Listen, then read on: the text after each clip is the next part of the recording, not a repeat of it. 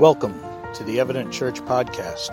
It's our hope that through this message, you'll gain a greater understanding of God's relationship with you and further your life's journey in faith. All right, open up your Bibles to First Samuel uh, chapter seventeen. That's where we are in this uh, little mini-series called Goliath Must Fall. And we're tackling our fears. Um, if you haven't had any kind of major obstacles in your life yet, Uh, get ready, because uh, you will. Uh, and many of you, most likely, most of you have had multiple um, obstacles coming your way. And we're talking about fear and how we face fear. So we're walking through First Samuel seventeen in three parts. Last week was the first part where we learned that fear is not our friend, right? Fish are friends, not food. Fear is not your friend. Fear has a cost. If you allow yourself to live locked in fear, it will cost you something. But also we looked last week that God is gracious and he continues to feed us things that will give us faith even in the midst of our fear. So now this week we're going to look at the middle part of First Samuel seventeen, a little bit more to the David and Goliath story, and uh, we'll see what it has to say to us. So First Samuel seventeen, if you have trouble finding it, it's right before Second Samuel, and you should be good. You're welcome for that. Okay. We're going to read um, a good chunk of Scripture. Um, it'll be on the screen for you as well. I love how God's Word uh, speaks to us. So verse twenty-five says, "Now the Israelites had been saying, 'Do you see how this man,'" talking about Goliath, "'keeps coming out? He comes out to defy Israel. The king will give great wealth to the man who kills him. He will also give him his daughter in marriage, and his family will be exempt from taxes." And that sound like, it sounds like he's kind of sweetening the pot there a little bit. "David asked the men standing near him, 'What will be done for the man who kills the Philistine and removes this disgrace from Israel? Who is this uncircumcised Philistine that he should defy the armies of the living God?' They repeated to him what had been what they've been saying and told him, 'This is what will be done for the man who kills him.' When Eliab, David's older brother, heard him speaking to the men, he burned with anger at him and asked, 'Why have you come down here? And who with whom have you left your few sheep in the wilderness? I know how conceited you are and how wicked your heart is. You come down only to watch the battle.'" This is classic sibling rivalry here. Really healthy dynamics going on between David and his older brother. Uh, "Now what have I done?" said David. I can't, can't I even speak?" He then turned away to someone else and brought up the same matter. The men answered him as before. What David said was overheard and reported to Saul, who was the king, and Saul sent for him. David said to Saul, "Let no one lose heart on account of this Philistine. Your servant will go and fight him." Saul replied, "You're not even old enough to go fight this Philistine. You're only a young man, as he was, uh, and he's been a warrior since his youth." But David said to Saul, I love this part, "Your servant's been keeping his father's sheep," which is not a very you know popular task. But he said, "But when a lion or a bear came and carried off a sheep from the flock, I went after it, and I struck it, and I rescued the sheep from its mouth. When it turned on me, I seized it by its hair, struck it, and killed it. Your servant was, has killed both the lion and the bear. This uncircumcised Philistine will be like one of them, because he has defied the armies of the living God. The Lord who rescued me from the paw of the lion and the paw of the bear will rescue me from the hand of the Philistine." And Saul said to David, "Go, and the Lord be with you." God, I pray that in these next few minutes, you would make your word come alive to us, and that you'd use it to speak to every situation. And Jesus, I pray that you would rise to the surface as the hero of this story, so we can know that our hope is in you. We pray in Jesus' name. Amen. Amen. So here's the main idea for today. We're going to get right to it. Is that I believe that God gives unordinary boldness to his kids by proving himself faithful over and over and over again. I think if we were to draw one main point from this passage, it's that David has this crazy boldness. My question is, where does that come from? He's just this little punk kid. Maybe that's where it comes from. I don't know. But David's got this boldness about him. I believe it's because we see that God proved himself faithful over and over and over again. He points to what? He points to the lion and he points to the bear. He's got this tracker. It said, God delivered me from these things. He will deliver me also from Goliath. So I told you last week that every fall I've had, uh, the past couple of years, I've had the privilege of um, teaching a college class, and it's, it's an introduction to philosophy. So if you would please call me Professor Hosser from now on, I really appreciate that. No, okay, no. It is kind of funny when they call me that. I'm like, who are, oh yeah, that's me. Yeah, that's me. Yeah, what do you need? Okay. But uh, one of the lectures that we go through is the difference between deductive and inductive reasoning. Uh, despite what you may believe, Sherlock Holmes does not use deductive reasoning primarily. He uses inductive reasoning. Here's the difference. Deductive reasoning provides proof and certainty based on the truth of the premises and the validity of the claims or the argument. I'll give you an example. First example is that Abraham Lincoln was a U S president. Is that a true premise? Yes, it is. It's not a trick question. Second one, its second premise is all U S presidents have been males. So far, the answer is yes, right? Therefore, conclusion, Abraham Lincoln was a male. Is that a sound argument? Premises are true. The argument is sound. Therefore, the conclusion is true. That's deductive reasoning. The second type of reasoning is inductive reasoning. Inductive reasoning provides probability of truth based on the quality and the quantity of the evidence generated in support of a conclusion. So what Sherlock Holmes does is he goes, I've got all these all these pieces that leads to this conclusion. That's more inductive reasoning. Let me give you an example of that. So the first line of numbers, two and four, it's hard to know what the next number is going to be without seeing the other lines. Does that make sense? What could the next numbers be? Two, four, what? It could be eight, could be doubling. What else could it be? Could be six, could be adding two. What else could it be? Stretch you a little bit further. Math, it could be sixteen. They could be squaring the numbers, right? Two times two equals four, four times four equals six. Then the next set, two, four, six. What are the possibilities of the pattern? It could be eight, could be adding two. What else could it be? It could be twelve, it could be adding all three numbers together, right? It could be ten, it could be adding four and six together to get ten, right? So it's a little bit more certain, but it's still not quite very certain. Now look at the next line, all the way through from two to twenty-six, adding two every single time. I'm not saying there aren't other possibilities, but we have a lot, we have a quantity of evidence, and we have a quality of evidence that leads to a strong conclusion. You guys tracking with me so far? Congratulations, class. You guys get an A for the day, all right? What this is, though, and, and what I think we see going on with David is that David's going, I've got this body of evidence that leads me to the conclusion that my God is capable and my God is faithful. I believe as followers of Jesus, God has given us a body of evidence that leads to faith in him. My question for you is, what is your lion? What is your bear? What are some things that God has brought you through that you need to be reminded of that will give you boldness to trust him in this next season? So I want to share with you, I guess, three things that we see from David's life in this passage that I think lead to his ability to have this kind of faith. Here's the first thing, is that David lived with a posture of preparation. If you look at the way that he fights the lion, the bear, and his circumstances, he doesn't view shepherding as a lowly position. In fact, already in David's life at this point, Samuel the prophet had already come and anointed David as the next king. David knew that that's where he was headed, but it would take him forty years to get there. It would take him a long time to get to that point.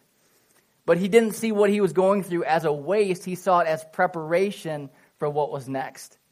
If David had hurried through shepherding, class one oh one, and not learned to defeat the lion and the bear, would he have been prepared to face Goliath?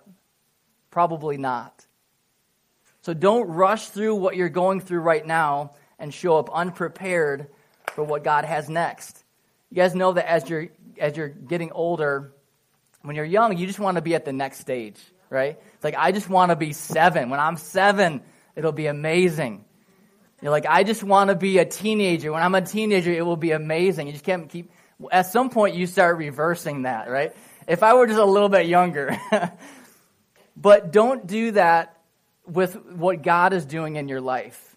Whatever it is that you're going through right now, view it as preparation that God is building something into you. David saw life as building one block upon another block.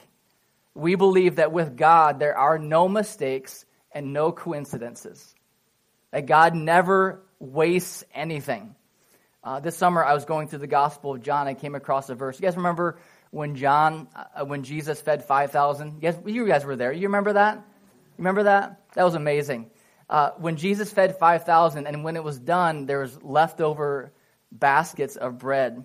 John six, verse twelve says, when they had all eaten enough, he said to his disciples, gather the pieces that are left over.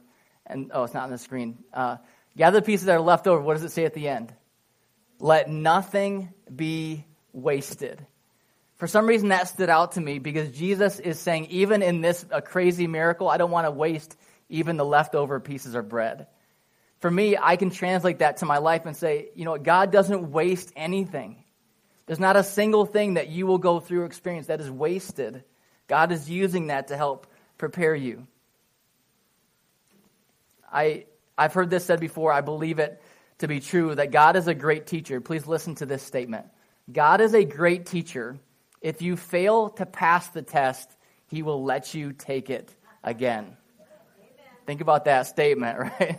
God is such a good teacher. If you fail the test, if you fail to pass the test, he'll let you keep taking it and taking it and taking it until you finally pass. Have you ever noticed some, sometimes how your life seems cyclical? It seems like Groundhog's Day. It's like, man, we've been here before, haven't we? Maybe it's in parenting. Maybe it's in your marriage. Maybe it's in your, your desires for a career, whatever it is. It's like, wow, I've been here before. It's like you're on the, the loop of doom. And that's a, that God is trying to teach you something. And until you learn what that is, you'll keep doing that same loop of doom. God is such a great teacher. He'll let you keep taking the test until you pass. So what is God trying to teach you? He let the people of Israel wander the desert for forty years until they passed some of the tests, until they could go into what he had next for them. One of the books I've been reading is called Strengthening the Soul of Your Leadership by Ruth Haley Barton. She said, one of the main reasons we, one of the main lessons we learn during this stage of the spiritual journey is that God is not in any particular hurry to get us to the promised land.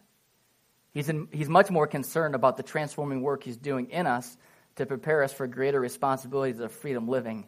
Onlookers may observe our journey and, like Pharaoh, think that we're just wandering around aimlessly, but God knows what he's doing. He's concerned about strengthening our faith so that we are prepared for where there are real challenges to be faced. You may be thinking, man, this is a real challenge I'm facing right now, but we don't know the future. So God may be using what you're going through now to prepare you. It reminds me of Mister Miyagi. I hate to keep going there. Wax on, wax off. I won't do the whole analogy, but that's what comes to my mind. I love it so much. Wax on, wax off. When are you going to teach me karate? I have been. Okay, never. Sorry, we won't go there. Don't bait me like that. Okay, number two, number two.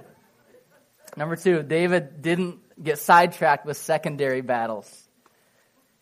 If you look at the middle passage and the interesting conversation in verses uh, twenty-eight to thirty-two that David has with his brothers, it's, it's very subtle, but David's brothers are trying to pick a fight with him.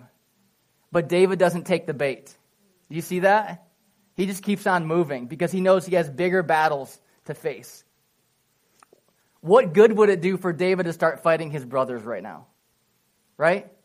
And I believe, though, that we get distracted and sidetracked with secondary battles all the time, right? That there are primary things, there are primary battles, but we get distracted with secondary battles. See, one of the ways that the enemy distracts us is to get us fighting each other. Those are secondary battles. They may seem like primary battles, right? But they're secondary battles. If we're followers of Jesus, recognize that our battle is not against flesh and blood, but against principalities and rulers and powers, right? Does this make sense? Those are primary battles. These are secondary battles. If David starts fighting his brothers, nothing happens to the to Goliath. The enemy wants to get us distracted fighting each other and not fighting him. If he can get us fighting each other and not fighting him, he wins. I'm going to ask for a, a quick volunteer. Steve, you mind coming up? Or Jake, I can pick pick on Jake. Come on, Jake. Come on, Jake. This will be a great fight. Come on, Jake.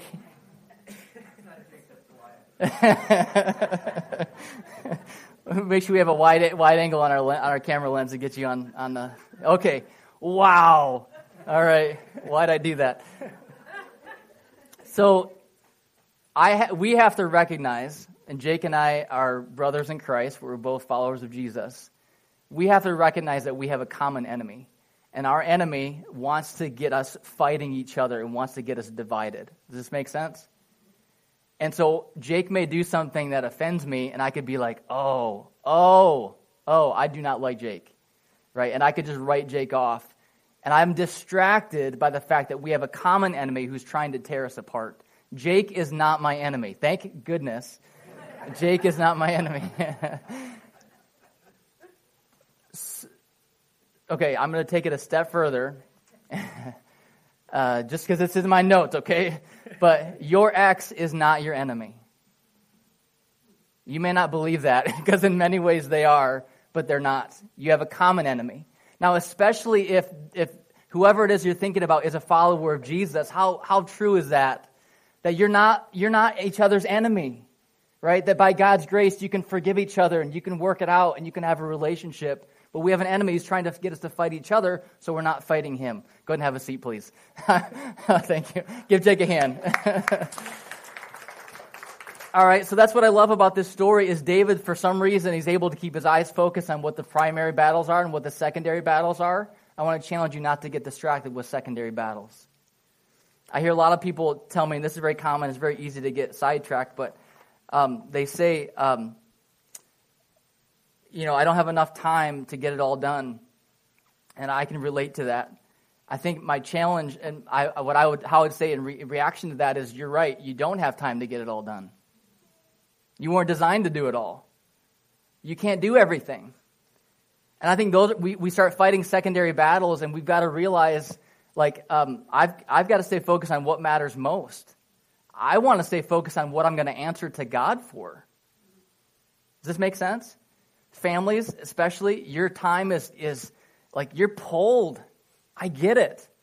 We've got three three kids, but we've got to start wrestling with what matters most and not get distracted with secondary battles. I believe that it's focus that brings fruitfulness. So the third thing that we see from David's life then is that he never loses sight of who's really in control. I really, really love this one. First Samuel seventeen, verse forty-seven. Kind of skipping ahead a little bit to next week, but David said, all those who gathered here will know that it is not by sword or spear that the Lord saves, for the battle is whose? The Lord's. He will give all of you into our hands. One of the phrases I've been trying to say a lot more lately is the phrase, two words, very simple phrase, is the phrase, God knows. God knows. It's like something will come up, a little bit of a curveball in my life, and I just want to say that phrase, God knows, right? This is not a surprise to God. God knows. This is going to sound like a silly example. Uh, one of the things I did on my sabbatical this summer was I went mountain biking, and I traveled up to Boyne Highlands, um, loved it up there, and I traveled all that way to go mountain biking, and as soon as I get there, it starts raining, and I'm like all sulking, like, oh, poor me. I'm, I, I understand, like, that's har- a hard life to live. Uh, but, again, just that reassurance. You know what? God knows. God knows. This is not a surprise to God, right? Now I've got time to do something else, or God has, uh, God, he has, God has a plan, right? God has a plan. And David, I think, has the right perspective. He understands that God's in control, and he uses that as fuel um, to give him courage for the fight. Uh, in our in our neighborhood, our subdivision, there's roads that lead to fields, farm fields, real, little, literally. It's like a subdivision, then you turn down a road, and it's a dead end, and there's a farm field right there. You guys know what that's about, right? That eventually that's there because they think if the next sub is developed, that'll help tie into that subdivision. But it seems like a dead end, but somebody somewhere has a master plan, and there's some there's a plan that's in place for these dead ends. God has a plan. God is in control, and David understands this. David understands that God has a plan for his life, and if he leads him to go against Goliath, that he has the strength because it's God's battle in the first place. I love the fact that right now, David starts taking names and kicking butts. And I checked first service, they said I can say that. So I believe that as followers of Jesus, we, we go forward in the authority of Jesus, and it's time for us to start taking names and kicking butts in Jesus' name. Now, not people, wrong enemy, wrong enemy, but but the devil, right? These lies, these fears, these the shame, all of that is taken care of in our Savior, Jesus. Um, one of my privileges as a pastor uh, that's been a part of pastors' families is I've inherited some really great books. I've got a library of books um, that have, have yellow pages, and the bindings are falling out of them. And uh, one of the books that I have is uh, called Spurgeon's Sermon Notes. Charles Spurgeon was known as the Prince of Preachers in the eighteen hundreds. He would preach to thousands of people without any amplification. He had that kind of booming voice. So I get to once in a while look up passages and see if I have any of Spurgeon's sermon notes on these passages. And First Samuel seventeen forty-seven, he has a sermon written uh, that he wrote from that passage. I want to read to you some of the uh, the excerpts from it. He says, "There are always two ways of handling the same doctrine. The truth in the text may be used as a narcotic or as a stimulant. Some are so wicked as to say that if it's the Lord's battle, we're excused from fighting. We see how David used this truth. It fired his soul and it nerved his arm. To the Christian man, these words are so true that he may emblazon them on his banner." He goes on to say a couple of other really amazing things, like we dare not fire the Lord's cannons with the, with the devil's powder. Like he was tweeting before it was even a thing, you know? Uh, but he also said that also because of this truth, it's the Lord's battle, we also make light of opposition, because who can stand against the Lord? And I just was convicted by that, because I don't think that's my, my faith stance oftentimes. I face opposition, and I'm like, oh no, he's coming after me. That's not at all what this is saying to us. It's saying we should have the same boldness as David. In some ways, we should laugh at the opposition. I know that's not where I'm at, but that's the truth, isn't it? Um, it's almost like I got this picture in my head this week. It's almost like, oh, look at him again coming at me with those little arrows that he has, those little flaming darts. That's not the strength of faith that I have, but that's the way that it should be. Would you agree with this? That we have the strength of God, that we should have that kind of faith. Like, oh, well, here he comes again, but he's no match. The devil is no match for our God. He is no match for our God. Louis Giglio, in his book, um, Goliath Must Fall, says, "Whatever giant we're battling might be big, but he's not bigger than Jesus." Uh, I like the imagery. Uh, my girls, they love to wrestle, uh, and when they come at me, I just do the classic, like, dad arm stiff, like the Heisman, you know, almost. Uh, it's it's almost like uh, it's almost like Wisconsin going after Michigan. I'm sorry. I just. I'm sorry. It's that's bad. I'm a Michigan fan, but it's almost like it's not even a match. It's like my kids come at me. I just hold the little stiff arm to the forehead, and they're like swinging, like Dad, right? That that's not how we feel in our faith, but with God, um, the devil is no match. I believe that Jesus is our victory. I believe that Jesus is our victory over sin. It's kind of a uh, right now, but not quite kind of victory. That Jesus is our victory over shame. He's our victory over doubt.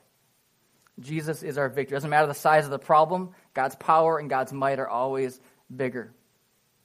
It reminds me of like being at the county fair when uh, our kids are in those little cars that are on a track, and they're they're steering like crazy on that little wheel.